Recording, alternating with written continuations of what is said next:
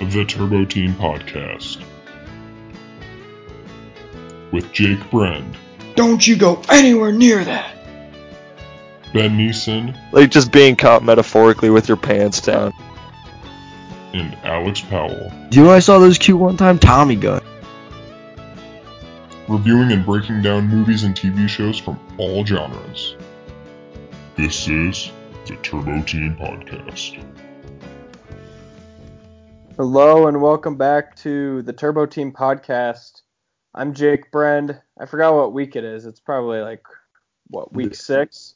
I think this is episode six. Yes, something like that.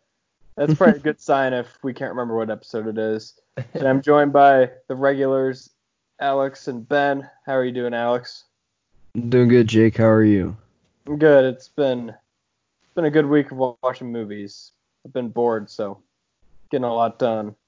Bored in the house, and you're in the house bored. Yeah. I don't get it. The TikTok are- Ben you wouldn't understand. How are you doing, Ben? Michael, Sarah? Oh, you know, just smiling through it all.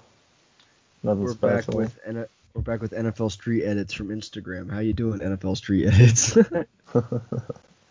Dude, check that page out, anyone listening. Yeah, dude. If you're listening to this, follow NFL Street Edits on Instagram. It's coming back. Hey, have you done Derrick Henry yet? two worlds collide with NFL Street Edits fan base and the Turbo Team podcast fan base. Who knows? Maybe they're the same people. There's a lot of similarities between them. Yeah, tons of similarities between NFL Street fans and Turbo Team podcast fans. You want to get in? You want to get into Django this week? Yeah, so for this week we watched one film in the Tarantino. I want to say, cinematic cinematic universe. yeah, the Tarantino cinematic put. universe, and it is Django Unchained, a 2012 film starring Jamie Foxx, Christoph Waltz, Leonardo DiCaprio, Samuel Jackson, just to name a few. Alex, do you want to take us through the awards that it was nominated for and won? Uh, yeah. So, uh, Django in 2013 was nominated for. They had several nominations: uh, best screenplay, picture of the year, uh, best achievement in cinematography, and best achievement in sound editing. And then Christoph Waltz was nominated by uh, best performance by an actor in a supporting role. Uh, Django won best screenplay, uh, written by Quentin Tarantino, and then Christoph Waltz did win best performance by an actor in a supporting role. As far as people he beat out, I have no idea, but it doesn't matter because they won. Yeah, so like most Tarantino films, it does very well at the awards, and it's also even more important. It's just more fun to watch, and it's it's a really good movie, and we'll get into it. But before we get into it, how many times have you seen Django leading up to this podcast? Probably three or four. I, I mean, I like it, but it's not like a movie that I uh, can I consistently watch. That's that's different for me because I only started off just watching half of this movie about like a month or three ago. So I hadn't really known a whole lot whole lot about it. I'd known the gist of the film and I know the basic beats that it followed, but I hadn't actually watched it all the way through before. But I, I was pleasantly surprised. I was pleasantly unsurprised by how uh, Tarantino delivered this movie. Yeah, this uh, is my first time viewing it, which is kind of a trend when it comes to the movies we've been watching. you're kind of new to the uh, Tarantino universe, aren't you, Jake? Like you're Yeah. just now starting to watch all the movies. Yeah, so I watched Pulp Fiction probably like three years ago, but then I Mhm. didn't see another one until Once Upon a Time in Hollywood a couple months ago, and and then I've watched Over Quarantine and Glorious Bastards, and now Django Unchained. But I'm gonna try and knock a good majority out of them uh, in the next month or so. Uh, before we go on, so the 2013 Best Picture winner was Argo, starring Ben Affleck. Are you guys familiar with that movie? Yes, I've watched that before. Do you think Do you think Argo deserved Best Picture over Django? No, that movie's boring. Uh, uh, compared other- to the those two are so contrastingly different. Argo's a slow burn that has lots of building tension that, in my opinion, doesn't really pay off as much as as much time it's given to marinate throughout the movie.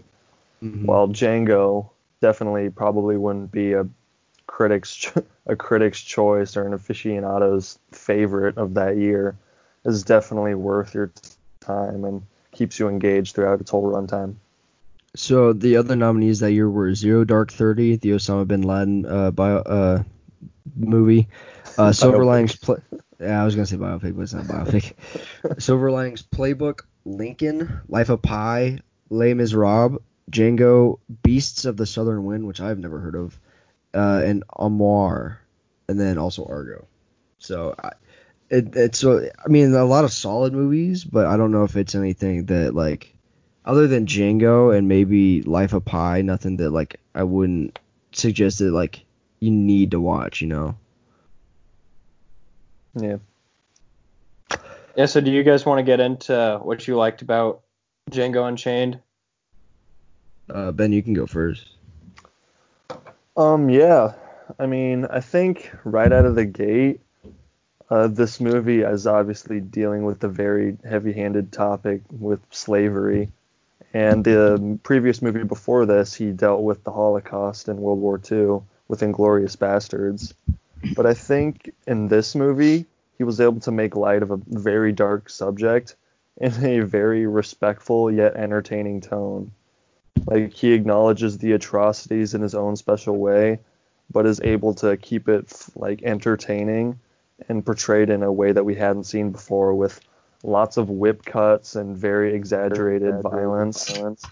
It's almost like a comic book movie for slavery, which is very different compared to the usual biopic or very straightforward serious tones that most of these films or portrayals have had. I think Tarantino does a really good job of taking serious subject matters and kind of making them a little lighter and making it something that the audience is entertained with throughout the whole thing. So like like you like you said before, the movie before Django was uh, Inglorious Bastards, which ta- which tackled the Holocaust, and the Holocaust is you know like slavery, a very touchy subject to a lot of people, and so you, it, when you approach writing a movie writing a movie about it, uh, you need to you know take kind of baby steps and not be so harsh about you know the subjects. And I think Tarantino does a really good job of making it a little lighter by mixing in humor, which he does so well with action and you know actually like getting historical parts of it correct. I think uh, we can all agree that the funniest scene of the entire movie was the KKK three minute scene with Jonah Hill, and they're complaining about the masks not making sense and they can't see through the eyes.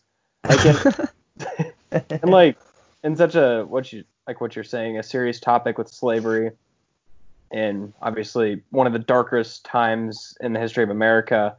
Tarantino does find ways to make it a fun movie to watch at the same time as like grasping everything that's going on through the through the terrible events of slavery. Yeah, uh, the the scene on the horse is hilarious. I think, like you said, it's probably the funniest scene in the movie. The the two scenes that really stood out to me in in Django were the scene with Jonah Hill and the and the like the Klansman, just because the like it's it's funny. It's that was like I don't know, it was like eight minutes where Tarantino like didn't really like try and tackle anything serious. He was just like, all right, let's just write in like an eight minute part that's just pure humor of kind of a you know a dark subject, and I, I really enjoyed that. And then my the other scene that really stood out to me was in the I think it was like the last half hour where uh Christoph Waltz's character kills uh Calvin Candie, and then Django gets in the whole shootout throughout the whole house. Those two parts really stand out to me as you know kind of the the high points of the movie. Yeah, I'd agree with that. I think that obviously the original story is something that you can always expect with Tarantino, but when it isn't such a dark subject like the Holocaust, like he did with Inglorious Bastards and with slavery, it's really refreshing that it's not just like a repeat of stories that you've heard. Even though Mhm. there's tons of good movies out there about um, just like the basic and normal stories of slavery, the way that he creates an original story that's not like it's not that unrealistic to have a to have someone free a slave and then they become bounty hunters together. Like Mhm. it it could have happened, it could not have, but it's it's something fresh that we've never seen before, and it brings so many new dynamics that Christoph Waltz and Jamie Foxx just hit out of the park. Uh, so a little a little question I have for you guys. We- You've all you both pl- played Red Dead Redemption 2, right? Yep. I I played like the first 20%, but I never finished it. Uh, okay, but you played a little bit. Did you guys see any similarities in between this movie and Red Dead 2? You know, besides the fact that you know the whole like I, Red Dead 2 takes place after the Civil War and this is before the Civil War. But did you see any similarities in between the two? Because I did. I think there's definitely just some clear similarities just between the settings from venturing between plantations and going into the mountains and going across the desert, I believe, at one point, or some very Mhm. western area at some point. But both of these take place in the southeastern uh, state of not. They're both not pre pre-slavery America, but just very unbalanced, lawless, like obviously despicable parts in our country's history and are exemplified pretty strongly in both tones. But yeah, like honestly, watching the movie, I kind of felt like just going down and like turning on the Xbox and like trying to blow up some of these plantations myself or something like that. Yeah, because the They really fit The, uh, together. the part like I was talking about before when you know Django kind of goes on that rampage throughout uh, Candyland, the the house. Uh, that reminded me a lot of the part in Red Dead 2 uh, when uh, Arthur's like going on the rampage throughout Braithwaite Manor. Yeah. That Yeah. that like w- when I was watching that part, I was like, this is exactly that mission in Red Dead 2. And so, and Red Dead 2 obviously came out five years after uh, Django, so I, I wouldn't be surprised if there was a lot of influence in between the two because Grand Theft Auto and Tarantino movies kind of there's a bit of similarities at times where it is touchy subjects, but they do mix in kind of dark humor to kind of make it a little bit lighter. And so I, I wouldn't be surprised if you know Django was an inspiration uh, for Rockstar when creating Red Dead 2. They do have similar tones and the types of games they produce with Red Dead or with like the Grand Theft Auto series, especially with Reservoir Dogs and the Hitman Mhm. aspects of Pulp Fiction. Mm-hmm. Yeah, so on top of like the story, I think that probably my favorite part of the movie is probably just the characters and the and the casting of it. The top four of Foxx Waltz, um, DiCaprio and Samuel Jackson is just it's so good, and I think that Jamie Foxx was awesome as the lead, but Mhm. in every scene with Christopher with Christoph Waltz or um, with Candie or with Steven, like those guys steal whatever scene they're in, and they are they're just incredible. Um, especially at once they get to the Candie Ranch, I think Mhm. that like he's one of the worst like villains that I've ever seen in like a movie. Just watching, you see just like the how brutal the wrestling is, where the slaves are forced to kill one another, and there's a ton of violence in that in this movie where you can like laugh at and be like, oh wow, that's purposely over dramatic. But then there's some violence where you're like, that's disturbing. Yeah. The slave fight and the whipping and all that stuff like is it's a really good contrast between like disturbing and it shows like the historical significance. And then there's also the like the final shootout where you can tell that Tarantino is just like so aware of his of himself. He's so aware of the movies that he's making, and he plays off of that and just over dramatizes the violence. And I think he did a really cool job of doing that. hmm You talk about uh, the casting. Uh, so some of the other people that are up for the role of Django, which I agree is was perfectly cast with Jamie Foxx, but try to imagine Django. But so the guys that are up for the role were Will Smith, Idris Elba, Chris Tucker, Terrence Howard, uh, Michael Kenneth Williams, who is from uh, The Wire and Boardwalk Empire. Uh, and then Tyrese Gibson, who is from the Fast and the Furious franchise. So, like those those and along with Jamie Foxx were all the finalists for the role of Django, and I think I think Tarantino did a really good job of casting, you know, Jamie Foxx as Django. Because if I had to watch a whole movie with, uh, with uh Chris Tucker playing Django, I don't think I could get through it. You know. Yeah, they definitely made the right choice with with having Jamie Foxx. And as I was as I was watching this movie, I just I knew who was in it. Um, but once you get to about like halfway through, you still haven't seen Samuel Jackson. So I was curious like what his role in the movie was going to be. I was curious if he was going to be like just a slave on the ranch that maybe fights along Django. Then I get to the point where he's just like the stuck up slave that thinks he's better than everyone and kisses Candie's butt. And he's probably my favorite character in the entire movie. He Candie, Candie No, or Samuel Steven. Jackson? Steven. Steven? Yeah. He is so funny. And I He's think like, I wouldn't say he's funny, just like despicable, like the whole time. That's that's ironic because my least favorite character throughout this is Steven. Was that because you just don't like the character, or you just like don't care at all? he just he annoys me. I don't I don't know. There's just something about he he was so connected to the plantation and he's so I don't know like he Oh, seems like he's, he's, like trying defensive about it. he's he seems like he's trying too hard to please you know Calvin Candie or just like just his master in general. So he said he was there with Candie's father and I think his grandfather maybe. So Yeah. he just seems like just like he's trying like he definitely has been around the block a few times and so he kind of gets it, but he he doesn't seem like he's like he's happy with who he is and like where where his place is in life and that he just tries so hard to please you know the white man that it just really just really annoyed me compared to Django who's so much about you know just chaos and destruction and stuff. And he he he wants to change everything. He doesn't want to go against the status he wants to go against the status quo. And so him him and Steven's character were just polar opposites. And it really annoyed me watching Django's character throughout the throughout the whole movie and how how he was you know trying to become a free man. And he was living this life as a as a free black man. And then Django and then we get to Steven who's happy being a slave. And he, he and he wants everything to stay the way they are. And he's not he's not open to change. So it just annoyed me no, I think I, I think I agree with you that like himself as a character is despicable, but I think I like how he was written like the most, and I think he was the Okay. most entertaining character in the movie. And just like you go ahead, Ben.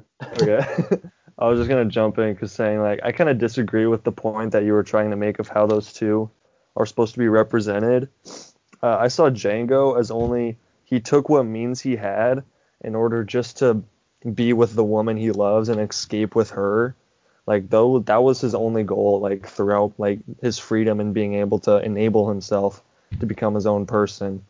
So I think his only drive really was to just uh, meet with Broomhilda and being able to be with her and like run away and not have to be slaves and just to be with each other. While Stephen was more just a person who never really had any drive or was never had the opportunity to be free from this one plantation, this one place in his life. So he became a part of this place. He became like a part of uh, what uh, grew him and what he became and what all he's known. So I think that Stephen is sort of an exemplary. He's an example of subservience out of just uh, fatigue from having to be there for a long time, while Django's more just near uh, pinpoint sighted on trying to meet with Broomhilda and get away with her. Yeah, they, you make a you make a good point. I I mean, I I don't I, did- I don't think that Django's main goal was to you know Just like change be the crazy. was just to be crazy. I just think like I agree that he had a point. He wanted to be with his wife Brumilda, and I just think he instead of trying to you know tiptoe his way around and sneakily try to get to her and free her and stuff, he was just like, why do I need to you know try and hide and just be sneaky about trying to get to my wife when I can just you know destroy everything in my path to get to her. And I think that's that that was his ultimate goal. But I just I just think that he he you know, going against what tradition is was maybe not his intention, but it's what he did anyway. Yeah. One thing that I loved what this movie did was outside of Calvin Candie, a lot of the slave owners were like dumb people. And Andy's dumb. no, I I mean like not well spoken. Well, say. neither Yeah. is Candie Like- because like they had a couple words where he wasn't able to keep up and he was outspoken by uh, King. And they also made the point to say, "Oh, don't speak French around him. He just likes Yeah. being called Monsieur. If you do, it'll embarrass him." He Yeah. yeah. the also the the three brothers that they go to kill, like they're total like hillbillies. And I think that in a lot of movies about slavery and the Civil War, these plantation owners are built up as these like super polite, um, come off as like smarter than you people. And I love how Tarantino makes Schultz like so much smarter than everyone, and it's a second language. And I think that it really shows that like Americans are stupid for having slaves. Like I think that was kind of the underlying message. Like if you support slavery and if you still support racism, this is how much dumber you are than Dr. Schultz, who speaks two different languages and he speaks your native language better than you do. Schultz, I think, uh, like Schultz wasn't an abolitionist. He was just a straight bounty hunter. He just, but obviously he's from Germany, where He just disagreed on the topic of racism. yeah, he like he, he came from Germany, where obviously they didn't have slavery of you know of African Americans, and so he he while he didn't agree with he didn't agree with slavery, he wasn't an abolitionist. His main goal wasn't trying to free slaves. He was just a bounty hunter, and he's like, well, Django, like he can help me out. He's an asset, so you know, might not just like throw him to the wolves after he he you know helped me with what I needed. So I, I really admire that about him. Um, so one thing that I did, another thing that I really liked about the movie, obviously it's a ton. There's not too much I didn't like, but just Django's progression from this super timid, shy slave that doesn't really know how to shoot a gun towards the end where he's like James Bond in the 1860s Yeah. and he he's so fearless in I know that he was acting as he was coming into the Candie Ranch, but when he was just he was talking to the white guys and saying and uh, what it, what he did he pushed him off the horse and shot him and he did all that stuff with so much confidence. Like that was good character development that paid off. Because if he was just like that the whole movie it wouldn't have really made sense like why he was even let, able to be let go. But hmm from where he started to where he ended and like the scene with him riding on a horse away from the burning house like i thought like that part was so good. And jamie foxx did an incredible um, performance along with that. Mm-hmm. I, I would agree. Uh, the uh, the in the beginning of the movie, you can really tell, you know, Django's character has. You said he was he was quiet and he was you know soft spoken and just kind of listened.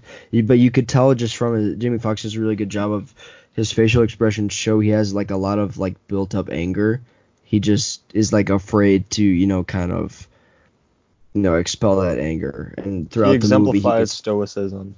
yeah, and throughout that movie, he gets more comfortable with you know kind of who he is and his role in the world, and actually, obviously, uh, Dr. Schultz brings him out of his shell in a way, and so he's not afraid to stand up to white man as opposed to where when he was when him and Schultz first crossed pa- crossed paths. one thing that i didn't say when we were talking about steven but the way steven acted towards candie is what college professors expect us to act um, when they say a tiktok joke or make an office reference when when DiCaprio's like, "Yeah, I spent two weeks in Boston," then Steven's like, two weeks in Boston?" and just like dies laughing. That's kind of what I thought about. Like he was clearly just sucking up to DiCaprio, so he could get more benefits than he already had. But that's, Mhm. I think that's what I liked the most about Steven was he was putting on such such a show that it became his character, and like he became he became no better than his slave owners when he decided to suck up to him and just accept it. Yeah. Is there anything you guys didn't like about the movie? I think maybe just the pacing of the ending.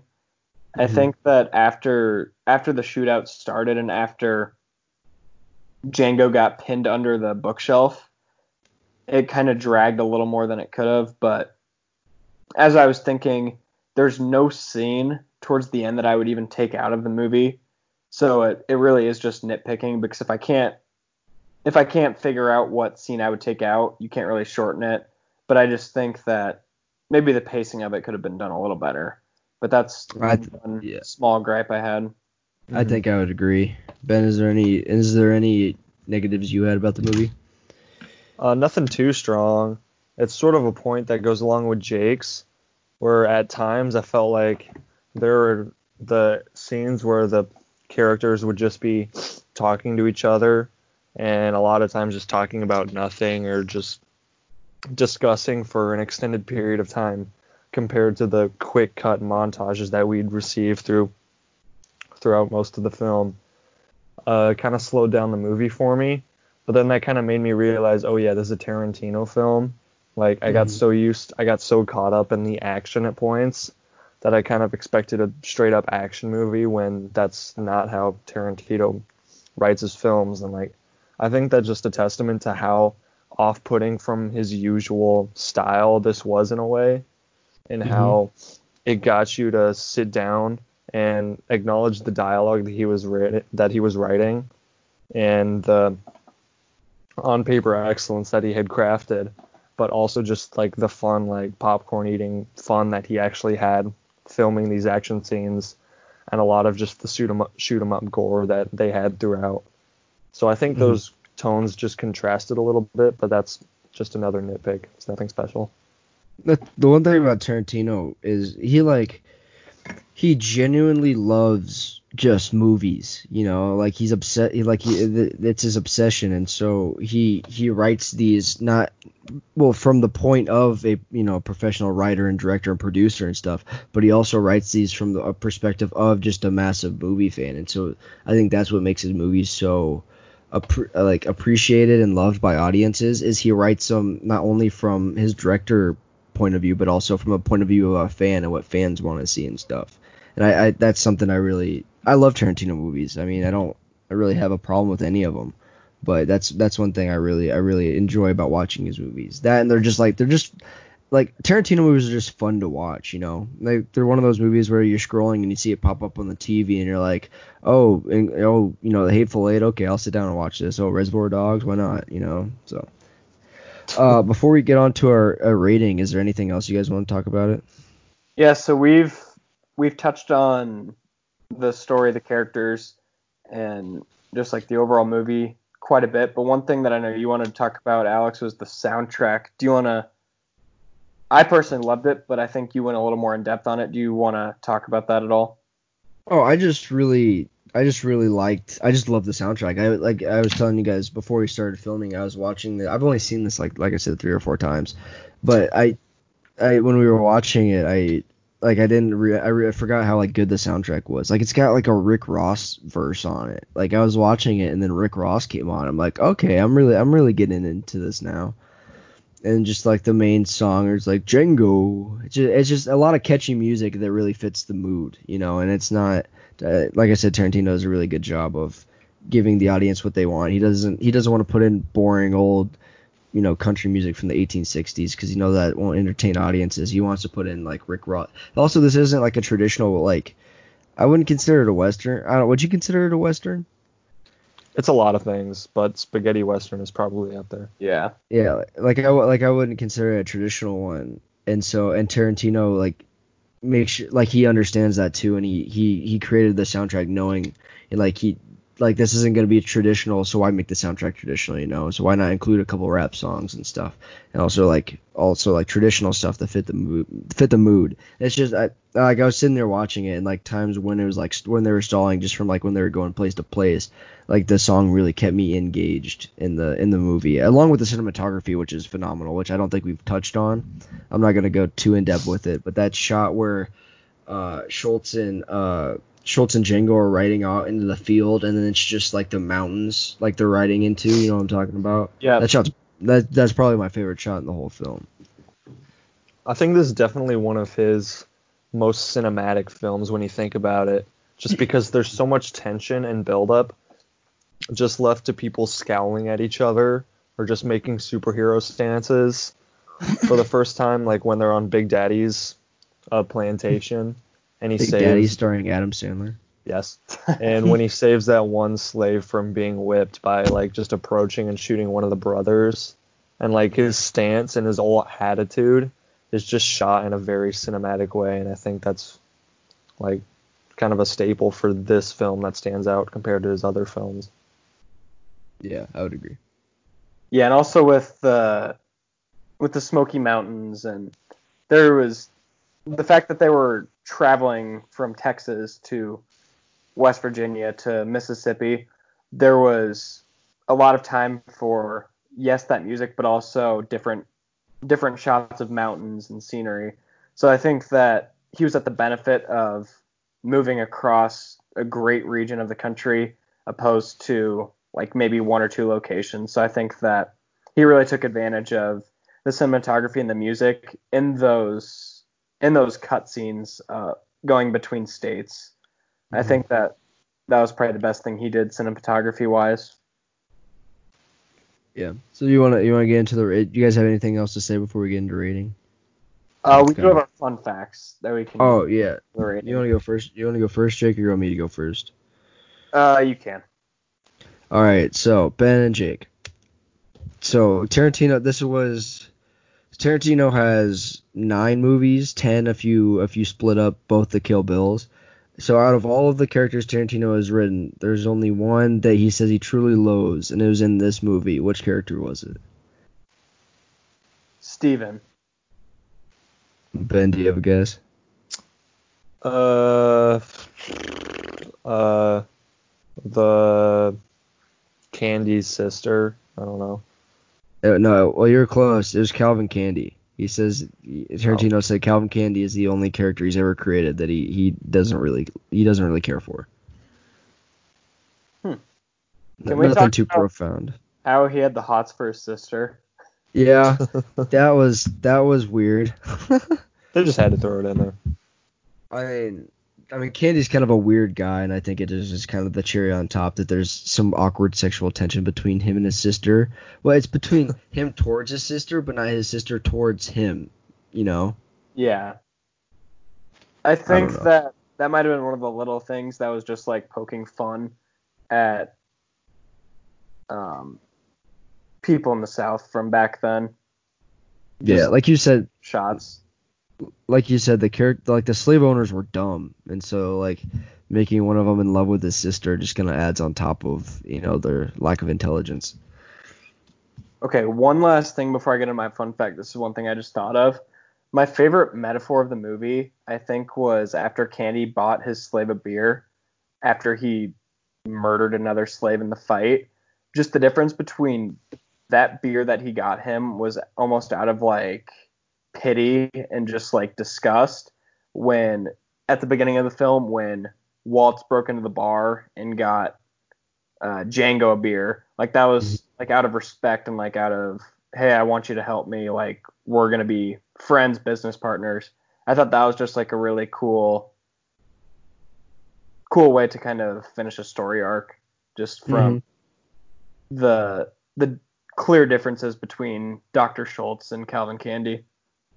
Hmm So my my fun fact was it's hard to say in a form of a question, so I'm just gonna read it out. But in this in the dinner scene, after Candie finds out the real reason why Django and uh, Dr. Schultz are there, when he picks up the glass and slams it down, it's not actually intended to break. That was an accident.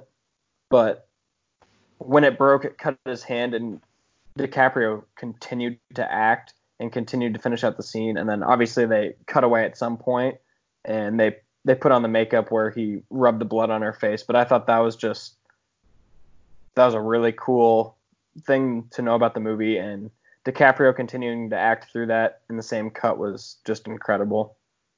Yeah, I, I knew that fun fact going into the movie, and uh, when watching, I was I was specifically paying attention. I mentioned this to you guys before we recorded, but and figured out other people would like to know. But uh, so when he smashes the glass and it cuts his hand, his hand starts bleeding. Uh, when when it's real blood, uh, Candie's uh on the hand that he cuts, his ring finger and his pinky finger are visibly like the blood is soaking down, and these two fingers are covered in blood. But to the part where, and then when it gets to the part where he rubs the blood on uh Hildy's face, it is only his palm that is covered in blood. His fingers aren't. So you can tell when they did like the like when the, the different shots are. Just something I thought it was interesting. Yeah. So Ben, what would you rate this film? Um, personally, uh, I think it's a very good film. There's not much I have problems with. I'm not too picky when it comes to something that I actually enjoy watching and don't feel like I need to scrutinize or have any major problems with. So I give this one an 8 or a 9 out of 10. Yeah, I'll agree with that. I think that Tarantino did a really good job of making such a tough subject fun to watch. It's about slavery, so I remember like watching Roots in middle school and like it's good, but it's also like it's not fun to watch because it's you can't believe that another human did that to another human.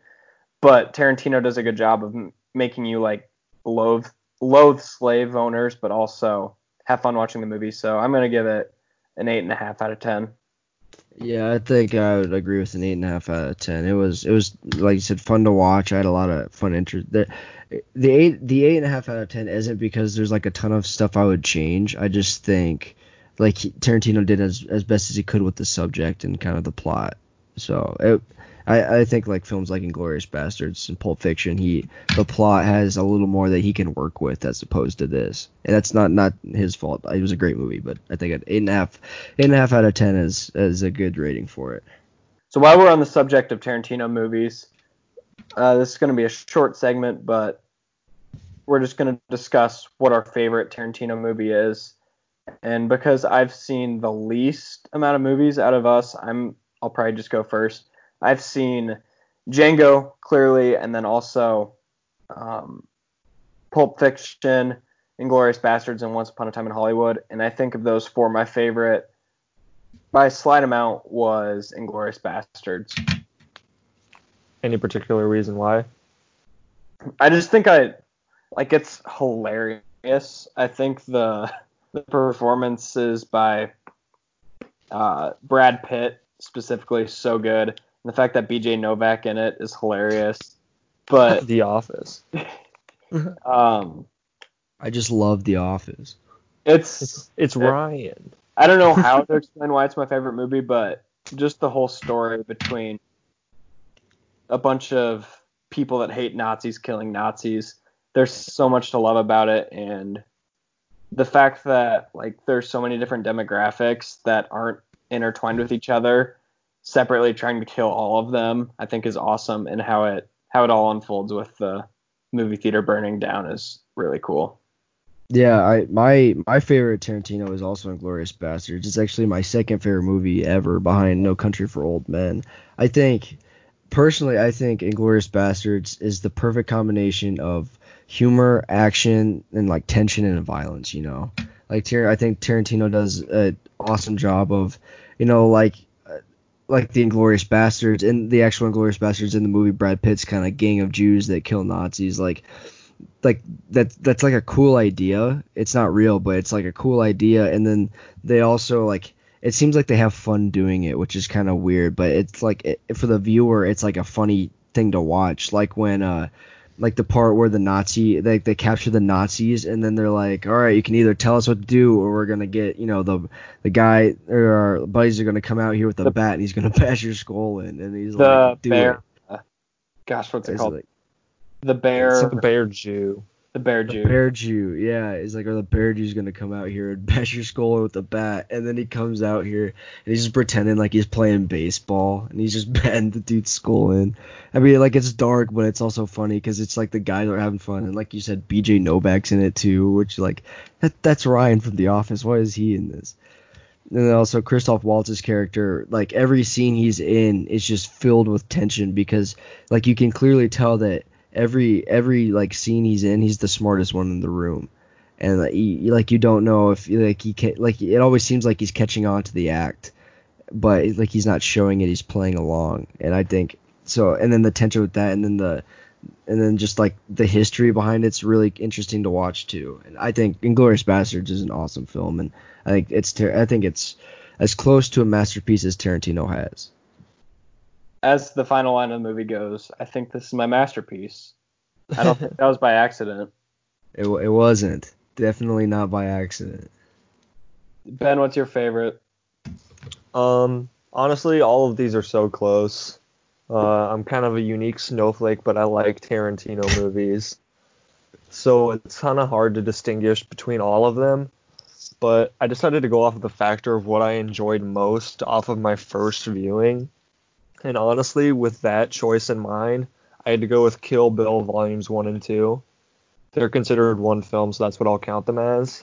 But just that's like Tarantino with color for me because it's such a crazy premise with this wacky hit girl who's going across and taking revenge on all the people that have wronged her, just killing lots of different people. There's a whole like fourth of the movie that's all done in an anime style, which is kind of crazy.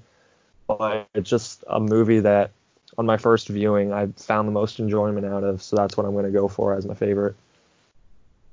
I I so the only Tarantino movies I haven't seen are Kill Bill Volume Two and then Death Proof, which I think Death Proof is actually like hard to find anywhere because I don't know I don't know a whole lot of people that seen it, but I didn't I didn't care for Kill Bill the first time I saw it. The only two Tarantino movies I didn't like were Jackie Brown and Kill Bill. And I, but I got I think I'm gonna I haven't seen Kill Bill for a long time, so I'm probably gonna rewatch it and then I'll get back to you guys on what I think. But Ben Ben, you said that like you were uh like you're kind of mainstream for liking Tarantino movies, but like I don't know why that's a bad thing. Like Tarantino's kind of a questionable guy. Like you said, like he's kind of toxic as a director, and he's making like actors cry and stuff. And obviously he's close relationship with Harvey Weinstein. So while he does have his faults, like it's one of those things where you got to separate the art from the artist, you know. And I think like liking a Tarantino movie, there's nothing wrong with that because they're really good movies. Like yeah, the guy's questionable, but the movies are awesome. Like they're fun. Like like I said before, Tarantino movies are just fun to watch. Like it, there's so, there's so much stuff. Like there's enough stuff in it for everybody. So I don't know. I don't know. Making fun of someone for liking Tarantino movies is just I don't know. It's kind of weird. Yeah, get, get a life, loser. Struck a nerve there. all it meant was that know. they're all good. I don't, know. I don't know. They're all they're all they're all good. Like there's oh, some, that, like my said, point. I think it's safe to say that that might not be the first or the last nerve struck in the in the in this show. Uh oh. Because our last segment. So the the famous Martin Scorsese, I think last summer made a comment that Marvel films and the MCU universe are, I want to say what what was the word he said? Um, amusement park movies. Something like that, yeah. So what he meant by that was like they're kind of cheap movies. They're not um, they're not like the type of art movies that he enjoys. They're more just kind of like pretty much the bare essentials, pretty simple, easy to understand, and just like a lot of action, simple plots, stuff like that. And Alex had the idea of a discussion of if Marvel films should be considered cinema. And I'm interested to, to hear this discussion because I kind of stand in the middle of the topic, but uh, I'll go to you first, Alex. So when I when I first heard the Scorsese film he's like they're not considered real cinema, I'm like of course they are. They're movies. Like they, they spend years on these things. You know, they're it's like some of the highest budgets ever. Why why wouldn't they be considered cinema? And then the more I thought about it before I asked before I you know introduced asked you guys if this would be a good thing we would want to talk about, the more I kind of agree with Martin Scorsese. I think the way he went about it was kind of rude and kind of discredited because they aren't cheap movies. Like like I said, the budget on them is like some of the biggest budgets ever. Like I can't imagine what Endgame's budget was. That scene where at the end where they're all like coming out of the portals to fight Thanos, like that has to be one of the most expensive scenes like ever, you know. Mm-hmm. But so they aren't cheap movies, but but like you said, they are they are simple. Like there's no like if I'm watching, you know, Captain America, a Winter Soldier, I don't think there's any underlying like messages or themes in Winter Soldier that like st- movies such as like like a Scorsese film like Taxi Driver. Like Taxi Driver has like unlimited amounts of underlying themes and messages in it. But those are Yeah, I love Neutral Milk Hotel. They're like what My bad. I know you're good. But so like Taxi Driver has uh, unlimited themes and messages in it, and like talks about like toxic masculinity and stuff like that, and like you know like child prostitution and stuff like. And it's like deeper topics where like like a movie like Captain America. Like I like Marvel movies; they're fun.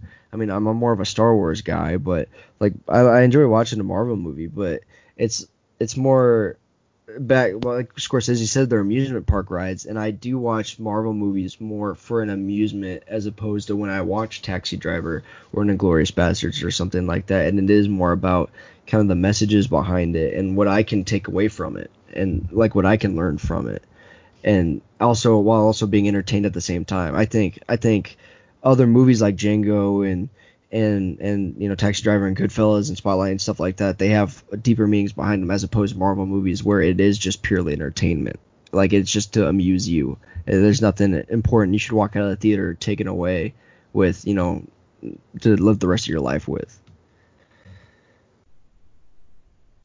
Yeah, I think that one aspect to it is there there's a great payoff to having 22 movies in the the span of four phases, but also it is it is just a different type of movie making that we've never really seen. Mm-hmm. Where if you want to understand Endgame and you want to understand like every single reference, you probably need to see all the movies. And that's not saying you can't go watch Endgame and not having any not having seen any of the movies prior to it, you can still enjoy it. But if you do want to get the full experience out of the movie, you kind of have to see all the movies leading up to it, which I don't think is necessarily a bad thing, but it's also it's also not the type of movie making that guys like Quentin Tarantino and Martin Scorsese pride themselves in making, if that makes any sense. I would, yeah, no, oh, no. that's, that's a really good point. Yeah. But I don't think that necessarily makes it. I wouldn't say that doesn't make it cinema. I just think it makes it like a new. It makes it a new like brand of cinema where you kind of do have to train yourself to watch a bunch of movies and you have to you have to follow a lot of references and you have to follow a lot of different Easter eggs. But uh, I do think one one point I have watched a couple of videos on this.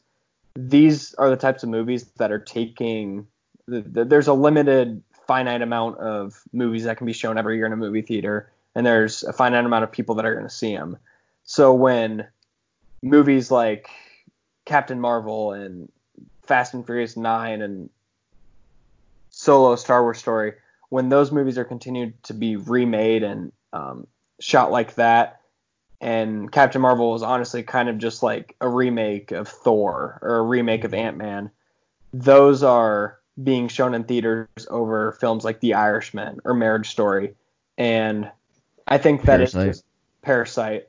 That's kind of that's just where the movie uh, the movie community is headed, where it is more blockbuster um, reboots, remakes, uh, universes, rather than like the artistic films that we've been discussing a lot on this podcast.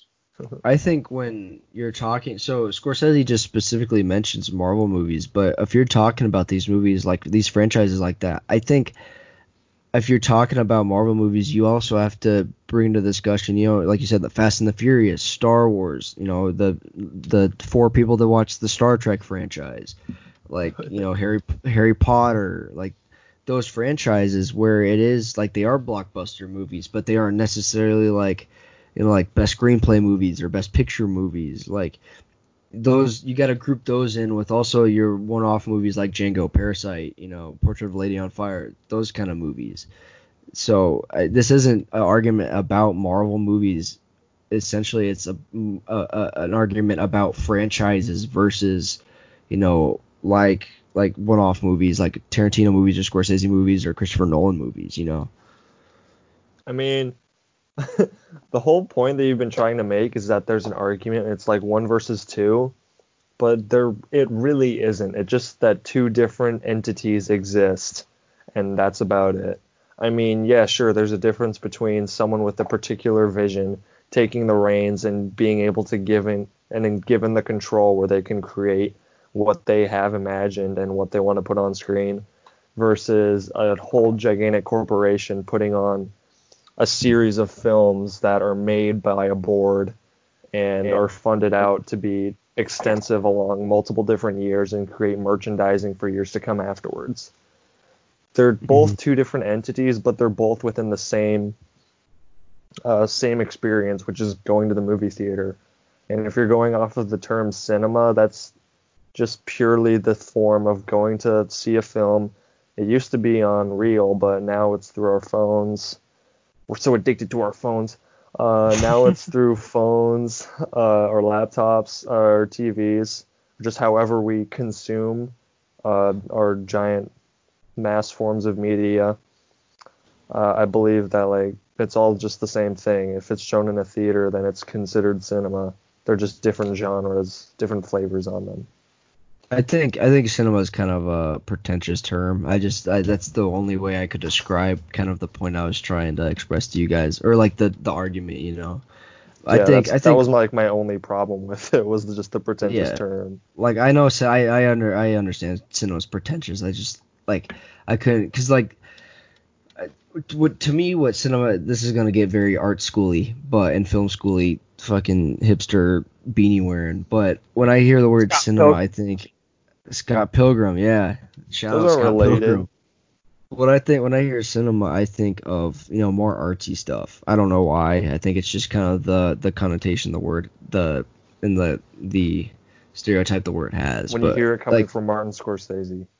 Yeah, cinema to me is just like it, it's like artsy and like something that like needs a little more thought. I'm not saying that writing a Harry Potter movie or Star Wars movie or Marvel movie is easy, but like they have a little more to work with. I think. I think the first movies are like difficult to write, but like like I'm sure Iron Man three wasn't difficult com- to write compared to Iron Man one. You know, as and like Harry Potter, like the fourth Harry Potter movie wasn't as hard to write compared to the first Harry Potter movie. So, I, but, I disagree. There are different challenges that come with each. Yeah, but they already have a plot and a main storyline established. It's just how they build off of those uh, you know, uh, storylines. As Not opposed necessarily, to, they can be their own individual arcs. I mean, I'd say it's even harder in a way because you have to find a way to create a new entity off of something that people are used to and expect to come seeing, like expect to come see and be familiar with. So you have to hit the marks of being familiar and true to that character, as well as bringing an interesting take to the table. Otherwise, then you'll just get the Rise of Skywalker. Yeah, that's a fair point. That, that's a good point. I just think I, I don't know personally. I just think writing a franchise as a, off as a, not the first movie like starting off a fran- starting out a massive franchise like that is hard. Like I'm not saying I think when you're making this argument, you need to acknowledge that we're not saying it's easy to make these big movies, but I just feel like you know writing like a movie like Django Unchained would be a lot harder to write, especially as an original screenplay compared to like like you know the first Avengers where they have like I think it was like six movies or something to work from already as and also comics and stuff, you know. Mm-hmm. Yeah, as the as the movies and the MCU are continuing to go on, they're you get to the mega movies like Captain America: Civil War and Avengers: Infinity War, Endgame. There isn't much more character development to be done intentionally. Like, I don't think that when you uh, when they were making Avengers: Endgame, the same type of character development was being done that Tarantino needed to do with Django in Django mm-hmm. Unchained because it and I think this almost speaks to the quality and just the difficulty of the MCU, where they did such a good job of writing some characters like Iron Man and Captain America, where the basic story and the events of the movie that alone developed the characters to the point where they were at the end of the movie sacrificing themselves. So I think that whether it's cinema or not. I don't know if I have like the power to make that decision, but the fact that like it is still quality filmmaking and there is challenges that come with both of them. I think that yes, the MCU is more like of an amusement park than Tarantino or Scorsese movies, but I don't know if that necessarily makes it worse. Because I, I think, yeah. I think on, no- depending on like the mood I'm in, there's like the other night I was really in the mood to watch the Spider-Man Far From Home just because I haven't seen it since it was in theaters. But Mhm. then like last night I was really in the mood to watch Inglourious Basterds. So I think that if you're like the mood to to think hard and see these underlying themes, there's a type of movie for that. But if you're also just in the mood to relax and just watch a fun movie that isn't going to require you to like comprehend like a huge plot or a bunch of different characters like there's movies like the MCU. Yeah, I think I personally like the only big movie franchise that I'm really into is Star Wars. I love Star Wars. I've talked about that before, but so I'm not gonna get into it. But like I never really have an itch to walk, sit down and watch like any Marvel movie. Like I enjoy them. It's just not something that like I know I really want to watch all the time. As opposed to I am more of a fan of you know Scorsese movies and Tarantino movies and kind of movies like Parasite or Portrait of a Lady on Fire. Quirky. I, I'm more like, yeah, I know. I am. I watch foreign films. I'm I'm very quirky and You've watched unique. two. yeah. Well, you know, we'll get to that point later. But uh, so I I do like those more one-off movies that aren't necessarily part of a franchise. And then the one outlier is Star Wars, where I'm, I'm really into Star Wars. But like you said, like some people are just into that. Some people don't want to, you know, sit down and watch, you know, a three-hour movie of The Irishman and then it'd be over and be like, all right, who's the characters? What are the messages between it? Some people just want to sit down and watch, you know, Endgame and be like, all right, that's cool. A lot of action, funny, funny quotes. All right, cool. Time to, you know, move on with my day. And so I think I think it just comes down to a matter of opinion. Uh, to be honest, I personally don't uh, prefer, you know, big franchises, but like some people do. So I don't even know who you are. I don't even know you. you took everything for me. I don't even know who you are. Haha, inside joke. Not really. It's from Endgame. Well, It's from application. Thanos. Thanos. Uh, all right. You guys have anything else on the topic, or should we wrap her up? Make it a two-hour show. All right, here we go. We're gonna review another movie that we're gonna live live react to. In a in a in a one hour. You guys want to watch Paul Blart Mall Cop 2? I would absolutely love to watch Paul Blart Mall Cop 2 and review it. We'll Nah. take an, we'll take I'm, I'm gonna I'm gonna head out then if that's the case. we'll take an Dude, intermission no. and we'll be back at midnight to To watch discuss. Paul Blart. Mall Cop. That's ironically one of my favorite movies of all time. Keyword ironically. All right, so I think that'll do it for us. Uh, ben Ben kind of gets on me about this, but I'm gonna plug our, my social media again. You can follow me on Instagram at alexpxwell and on on Twitter at alex30powell. You can follow me on Twitter and Instagram, JakeBrend32, Snapchat, JBrend32, and TikTok. What's so funny, clown? Oh yeah, you can All follow one- me on Tik. You can follow me on TikTok at alexpxwell as well. Ben, you want to plug any social medias? Uh, yeah, you can follow me across all platforms at JoJo's Bizarre Adventures. Shout out anime. Well, All right. week six of the Turbo Team podcast. Has that ever happened to you? I'm Jake Brend with um, Ben Neeson and Alex Powell, two guys with man buns. Uh, You thanks got for it. listening, and we will see you next week. We hope you enjoyed this week's episode of the Turbo Team podcast. As always, our social medias are linked down in the bio. Our new weekly episodes are released every Friday at noon on Spotify.